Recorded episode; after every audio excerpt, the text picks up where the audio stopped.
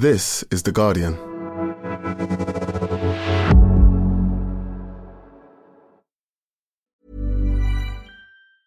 Tired of ads barging into your favorite news podcasts? Good news. Ad-free listening is available on Amazon Music for all the music plus top podcasts included with your Prime membership. Stay up to date on everything newsworthy by downloading the Amazon Music app for free or go to amazon.com slash news ad free. That's amazon.com slash news ad free to catch up on the latest episodes without the ads. Finding your perfect home was hard, but thanks to Burrow, furnishing it has never been easier. Burrow's easy to assemble modular sofas and sectionals are made from premium, durable materials, including stain and scratch resistant fabrics. So they're not just comfortable and stylish, they're built to last. Plus, every single Burrow order ships free right to your door. Right now, get 15% off your first order at burrow.com slash ACAST. That's 15% off at burrow.com slash ACAST.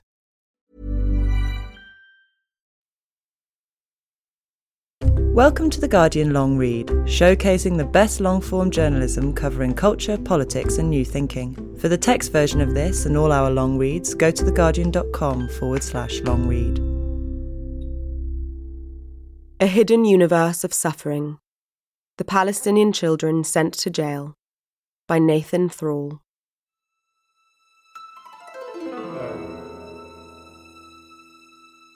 Huda Dahbour was 35 years old when she moved with her husband and three children to the West Bank in September 1995.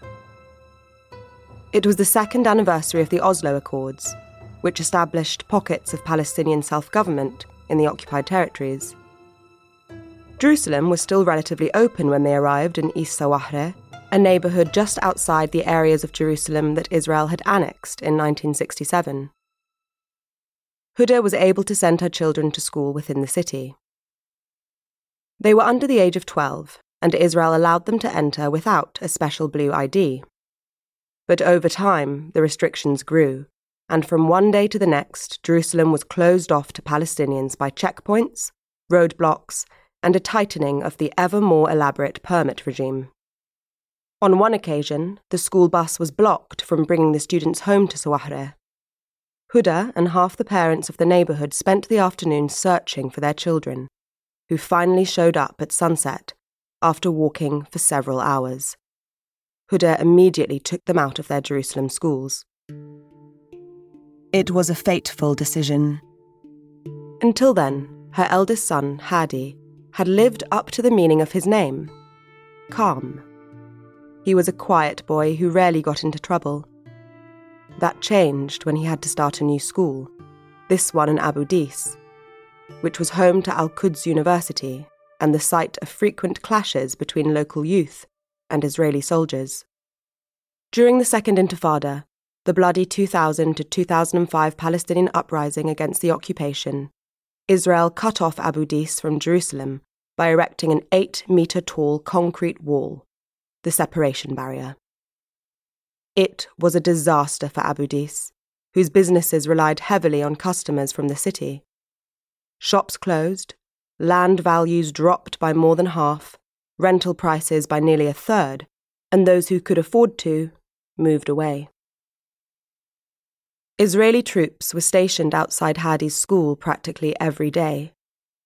To Huda, their presence seemed designed to provoke the students so they could then arrest as many of them as possible. The soldiers would stop them on their way out of classes, line them up against the wall, frisk them, and sometimes beat them too. In her work as a doctor with UNRWA, the UN Relief and Works Agency for Palestinian Refugees, Huda saw things that made her afraid for her sons. She had witnessed a soldier shoot a boy who threw a stone at a tank. The soldiers stopped her from going to help him as he fell to the ground. At home in Sawahre, listening to the nightly news of West Bank killings and closures, she had trouble sleeping. She knew Hadi was out throwing stones. The stress began to show in her body. It started with headaches that became severe. Then, at work one day, she had the sensation of cold liquid inside her head. She had double vision and difficulty walking. When she got home, she took a nap and woke up 24 hours later. Huda understood that she had been in a coma, a sign that she might have a cerebral hemorrhage. She needed an operation, but the Palestinian hospitals in the West Bank and East Jerusalem weren't equipped to perform it. She couldn't afford treatment in Israel. Finally, she obtained a letter from the Palestinian Authority, from Yasser Arafat himself, promising to cover 90% of the 50,000 shekels, then around £6,000, in costs, and brought it to Hadassah Hospital in Jerusalem. The surgery was a success, but the stress that had possibly caused the hemorrhage only intensified. One Sunday in May 2004, when Hadi was 15, he and his friends were shot at by Israeli border police. Eyewitnesses told the Israeli human rights group Bit B'Tselem and the AFP news agency that the boys had not taken part in any hostilities. Hadi told his mother that they had been minding their own business, drinking cokes, when the soldiers started to fire at them. One of the bullets hit Hadi's friend, who was sitting right beside him. The boy was killed immediately. After that, Hadi confronted the soldiers with new determination. Huda would see him and his friends in the street, recognizing him despite the black and white keffiyeh covering his face. She kept her distance, though, not wanting the soldiers to see that she was his mother, so that they would find out where he lived and then come to their home to arrest him at night. But less than a year after Hadi's friend was shot, Israeli jeeps and armoured vehicles surrounded Huda's home at 1:30 a.m. Troops approached from all sides and banged loudly on the door. Huda knew why they had come. Huda wanted to delay the inevitable, to have a few more seconds with her boy, so she ignored the banging, opening the door only when the soldiers began kicking at it. They had their weapons trained on her as she quietly asked what they wanted, tears running down her face. We want Hadi, one of the soldiers said, Huda demanded to know the accusation. Your son knows, she was told. I'm his mother. I want to know, she said. They ignored her. Hadi's younger brother, Ahmed, who was 13, came with her as she led the way to Hadi's room. Ahmed told his mother not to cry. It would only make it harder for Hadi. Huda tried to contain her fear, knowing that any attempt to stop the soldiers from taking Hadi could put his life in danger. She imagined them killing him there in front of her, saying that it was in self defense. Huda wanted to hug her son, but she knew if she touched him, she would fall apart. She asked the soldiers to let him take a winter coat. It was still cold. Where would she be able to find him? She wanted to know. She was told to come see him in the morning in the nearby settlement of Ma'ale Adumim. She watched them put zip ties around his wrists, pushing him out the door and through the garden toward one of the jeeps. It felt as if her heart had left with him. For two weeks, Huda drove from one detention facility to another in search of Hadi, from Ma'ale Adumim to Ofer prison to the Russian compound in Jerusalem to the Gush Etzion settlement block, using her UNRWA work permit to pass checkpoints and enter settlements barred to most Palestinians. But she never saw Hadi, and she was unable to learn where he was being held. She couldn't eat, couldn't sleep, couldn't laugh, couldn't smile. She couldn't bring herself to prepare any of the dishes that Hadi liked. She didn't want to leave her house, or go anywhere she might be forced to carry on a normal conversation, as if she weren't in the deepest grief, as if Hadi were not gone. Huda retained a Palestinian lawyer who charged $3,000, but she told me that Ismail, her husband, refused to pay. He blamed Hadi and Huda for the arrest. Why had Hadi been out throwing stones and not at school? Why hadn't she stopped him? This was more than Huda could bear.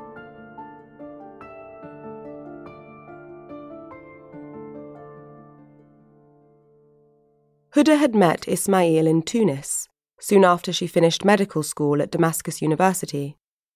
Her father had suggested that she join the Red Crescent in Tunisia, where her uncle, who was a senior official in the Palestine Liberation Organization, the PLO, would be able to look after her. The PLO's headquarters were in Tunis at the time, after the organization had been forced out of Lebanon in 1982. Ismail had come to her clinic with tonsillitis while on a visit from Moscow, where he was completing his doctorate in international relations. He was also the head of the Palestinian Student Union there, a fast track to national political leadership, and was in Tunis for a meeting of student union activists from around the world. Five years older than Huda, Ismail looked a bit like a hero in an action movie, with a mane of shaggy, sandy brown hair and a thick moustache. Huda had three conditions for any potential mate. He had to be educated, a member of the Fatah faction of the PLO, which to her meant a person of moderation, like her father, and unlike most of the men she knew, not intimidated by a successful, intelligent woman. In concrete terms, that involved supporting her plan to go back to medical school to become a specialist. Ismail met all three. They were engaged five days after they met, and then Ismail returned to Moscow. Huda joined him the following year, living in the university dorms. She loved Moscow and Russian culture, and was impressed with how literate and well educated the people were. After learning Russian, she began studying pediatrics, but soon got pregnant, and it changed her in ways she hadn't expected. She could no longer bear the sight and sound of children in pain. Huda was ready to switch fields when Ismail learned that Arafat had appointed him to a diplomatic posting in Bucharest. She talked to one of her teachers about staying alone in Moscow to complete her training. The teacher advised against it. Husband and wife are like a needle and thread, she said. Where the needle goes, the thread must follow. In Bucharest, Huda had to start again, learning Romanian and applying to a new medical school. She took it as an opportunity to change her speciality to endocrinology.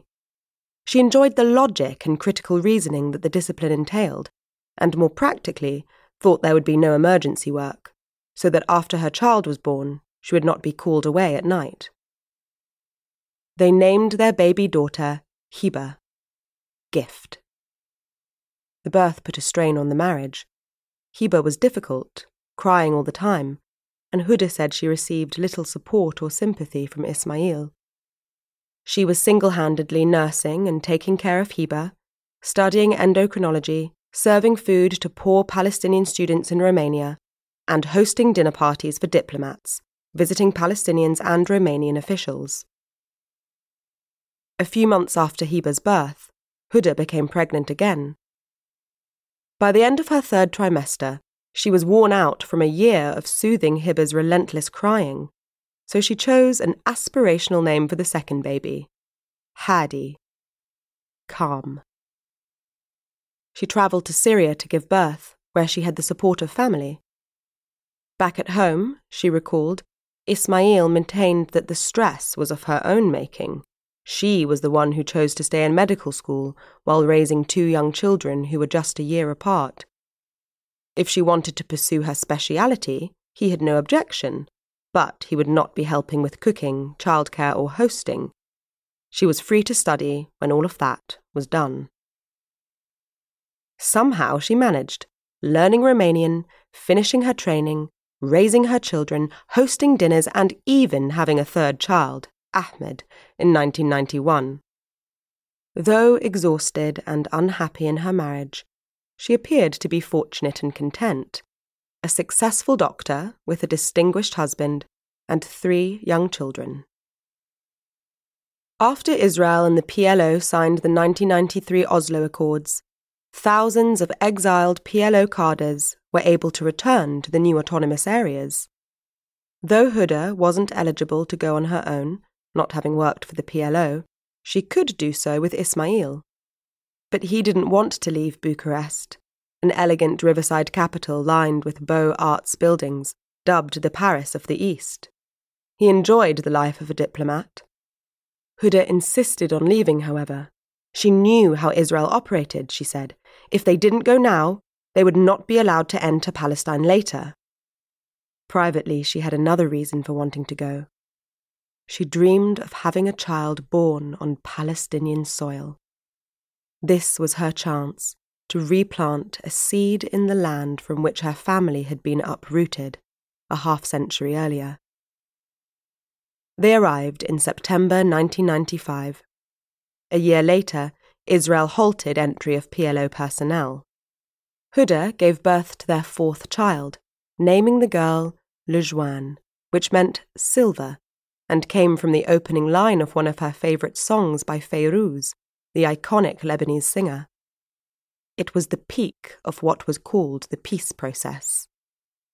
Prime Minister Yitzhak Rabin had just concluded the Second Oslo Accord, known as Oslo II, which delineated all the islands of limited Palestinian autonomy in the occupied territories. Huda felt it was meaningless. Rabin was emphatic that there would be no Palestinian state, no capital in Jerusalem, more settlements annexed to Jerusalem, more settlement blocks in the West Bank, and that Israel would never withdraw behind the boundaries it had prior to the 1967 war, even though they comprised a full 78% of historic Palestine. Somewhere within the West Bank and Gaza, or the part of it that Israel hadn't settled, annexed, or set aside for permanent military control, the Palestinians would be granted less than a state, as Rabin called it. But even these crumbs were too much for some Israelis. Rabin was assassinated by an Orthodox Jewish nationalist a little over a month after Huda and Ismail and their children crossed into the West Bank. Hearing the news at his home in Gaza, Arafat wept.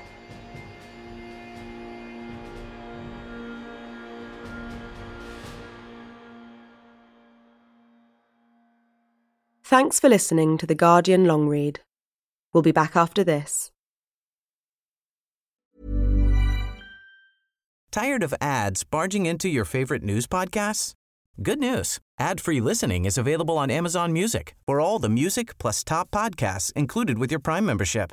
Stay up to date on everything newsworthy by downloading the Amazon Music app for free or go to amazon.com slash news ad free. That's amazon.com slash news ad free to catch up on the latest episodes without the ads. The audio long read is supported by BetterHelp. Here's a question. If you had an extra hour in your day, what would you do with it? Watch TV? Read a book? Mm, meet up with a friend? Mm, maybe a little nap? A lot of us spend our lives wishing we had more time. But for what? Perhaps to best answer that, you need to work out what's truly important to you, then make that a priority. Therapy can help you work out what's most important to you. It isn't just for those who've unfortunately experienced trauma in their lives. Therapy can be helpful for learning positive coping skills and for setting boundaries. It can empower you to be the best version of yourself. If you're thinking of starting therapy, give BetterHelp a try. It's entirely online and designed to be convenient, flexible, and suited to your schedule. Just fill out a brief questionnaire to get matched with a licensed therapist and switch therapists anytime for no additional charge. Learn to make time for what makes you happy with BetterHelp. Visit betterhelp.com slash audiolongread today to get 10% off your first month. That's betterhelp, H-E-L-P dot com slash audiolongread.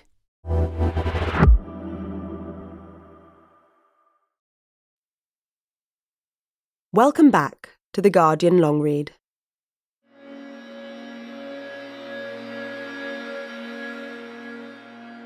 The Palestinians who came to the occupied territories under the terms of the Oslo Agreement were known as returnees. Huda thought the label was silly. She was a refugee in Syria, An expatriate when briefly living with her parents in the Gulf, an immigrant in Romania, and now a returnee. She was on Palestinian land, but to what had she returned? Not to anywhere she or her father or uncle or grandmother knew. Huda's husband was not allowed to return to his family's home in Jabal Mukaber because it was within annexed Jerusalem. He and Huda moved instead to part of neighbouring Suwahre, just outside the municipal boundary. Suwahre and Jabal Mukaber had once been a single village, but after Oslo, Palestinians from eastern Suwahre needed permits to visit their relatives in Jabal Mukaber and even to bury their dead in the cemetery. Later, the separation wall ran through the middle of Suwahre. Huda felt out of place there. The villagers seemed rough mannered to her, as though out of another time. Their dialect was hard for her to understand, and she was embarrassed not to comprehend the basic speech of fellow Palestinians. Her neighbours struck her as hardened too. They were mountain people, nothing like the cosmopolitan city dwellers of the stories she had heard from her grandmother, who had been forced to flee the coastal town of Haifa in 1948. Even Haifa itself, when she was finally able to visit, bore no resemblance to her grandmother's descriptions. As a returnee, Huda felt a growing distance from the society around her. The returnees who had come with Arafat filled the senior positions in the new authority, the Sulta, at the expense of the local Palestinians who had led the First Intifada. It was only due to the sacrifice of the local population, the insiders, that the outsiders were able to return. But the lives of the insiders only got worse after Oslo. On top of greater restrictions on movement, employment plummeted as Israel replaced Palestinian labourers with foreign workers, recruited mostly from Asia. The year after Huda arrived, almost one in three Palestinians was out of work. Nearly every returnee, by contrast, had a job in Arafat's expanding patronage network. Ordinary people came to resent the returnees, holding them responsible for the constrictions of Oslo the collaboration of the Palestinian security services with Israel, and the corruption of the Sulta. The figures close to Arafat pocketed tens of millions of dollars of public money, much of it funneled through a Tel Aviv bank account, and some even profited from the building of settlements. Arafat tried to make light of the matter. He once told his cabinet he had just received a call from his wife, reporting a thief in the house. He assured her it was impossible because all the thieves were sitting right there with him. Joking aside, Arafat knew he was threatened by the widespread unhappiness with Oslo and with the authoritarian regime it had created. When 20 prominent figures signed a petition against the Sulta's, corruption, deceit, and despotism, more than half of them were detained, interrogated, or placed under house arrest. Others were beaten or shot in the legs. Huda was most troubled by the Sulta's security cooperation with Israel. Ismail worked in the Interior Ministry, which, relying on a wide network of informants, oversaw the surveillance and arrest of Palestinians who continued to resist Israel's occupation. Huda was horrified by how many Palestinians were betraying one another. Even among her own staff at the UNRWA clinic, there were informants who reported on their co workers which led to visits and interrogation by Israeli intelligence.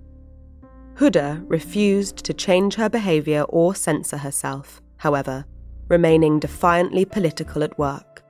For her, the job at UNRWA was never only humanitarian, it was always nationalist too. Treating refugees meant she was doing something for her people.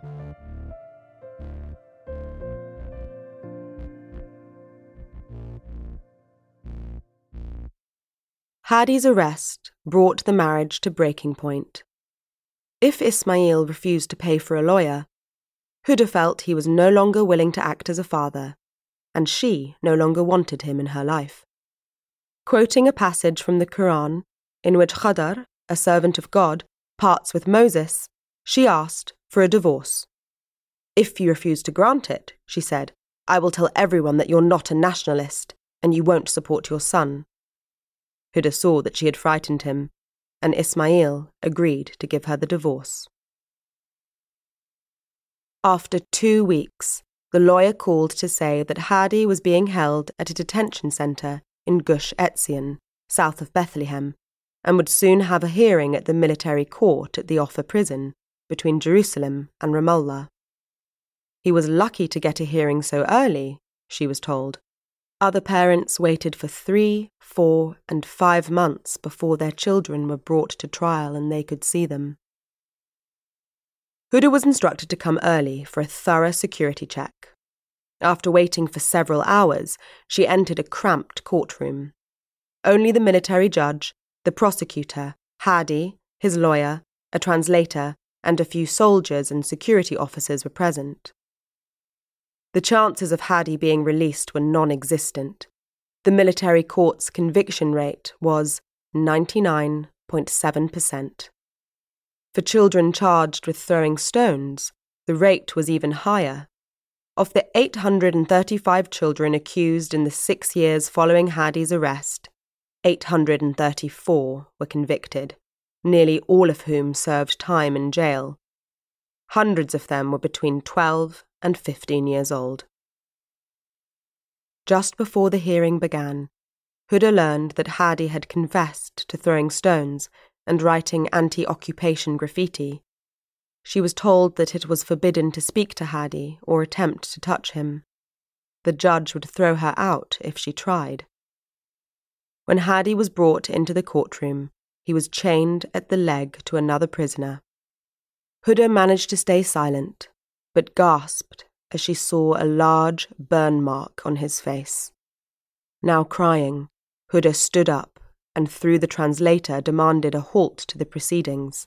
She was a doctor, she said, and could see that her son had been tortured.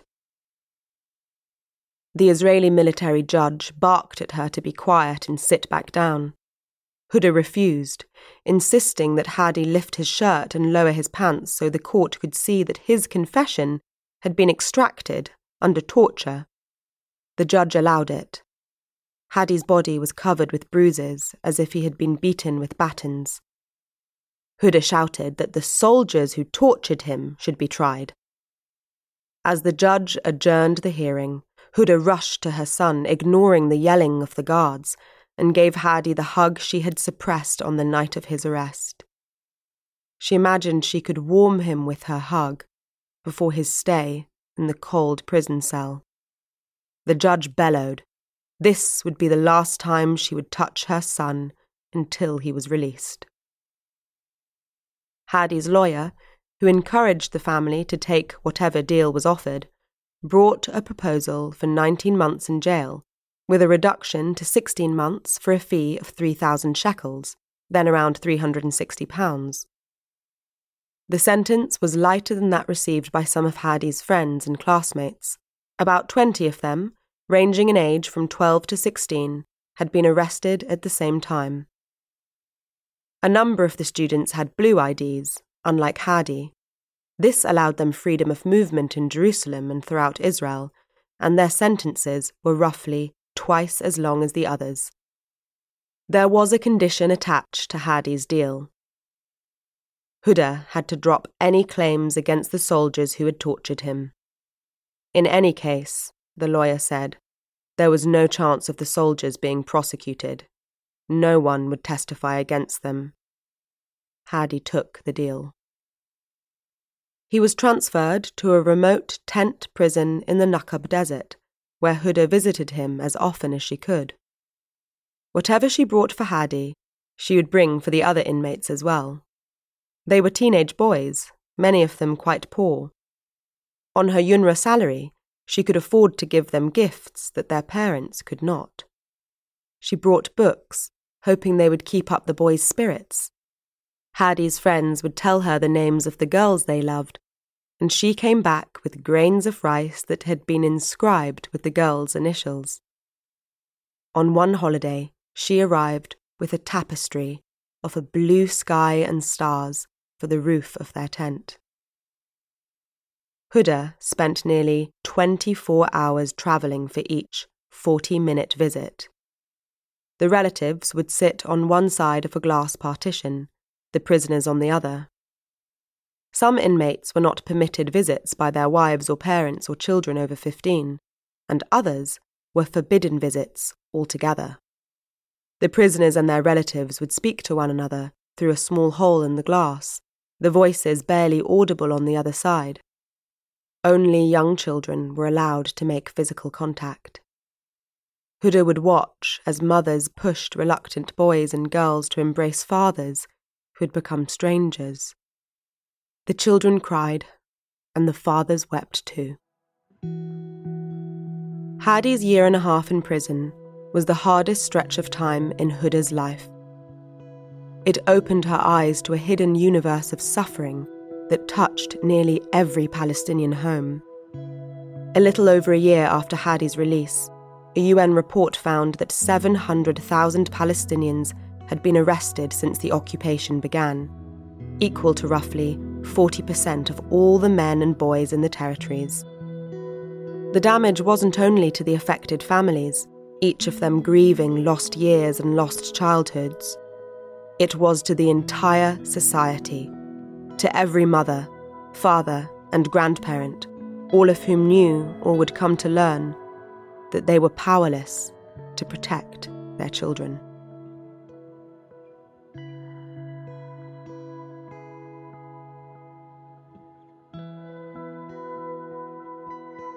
Thanks again for listening to The Guardian long read. That was A Hidden Universe of Suffering The Palestinian Children Sent to Jail by Nathan Thrall. Read by Sarah Arger and produced by Nicola Alexandrou. The executive producer was Ellie Bury. This is an edited extract from A Day in the Life of Abed Salama, a Palestine story, published by Allen Lane on the 3rd of October and available at guardianbookshop.com. For more Guardian long reads in text and a selection in audio, go to theguardian.com forward slash long read.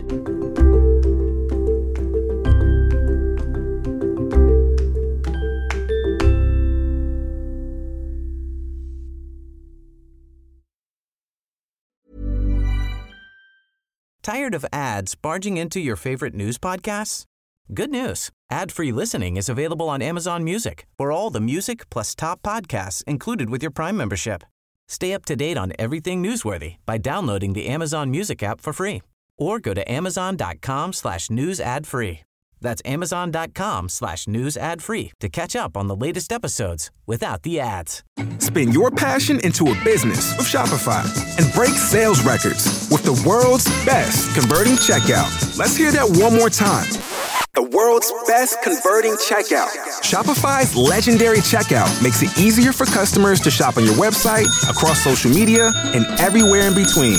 Now that's music to your ears. Any way you spin it, you can be a smash hit with Shopify. Start your dollar a month trial today at shopify.com slash records.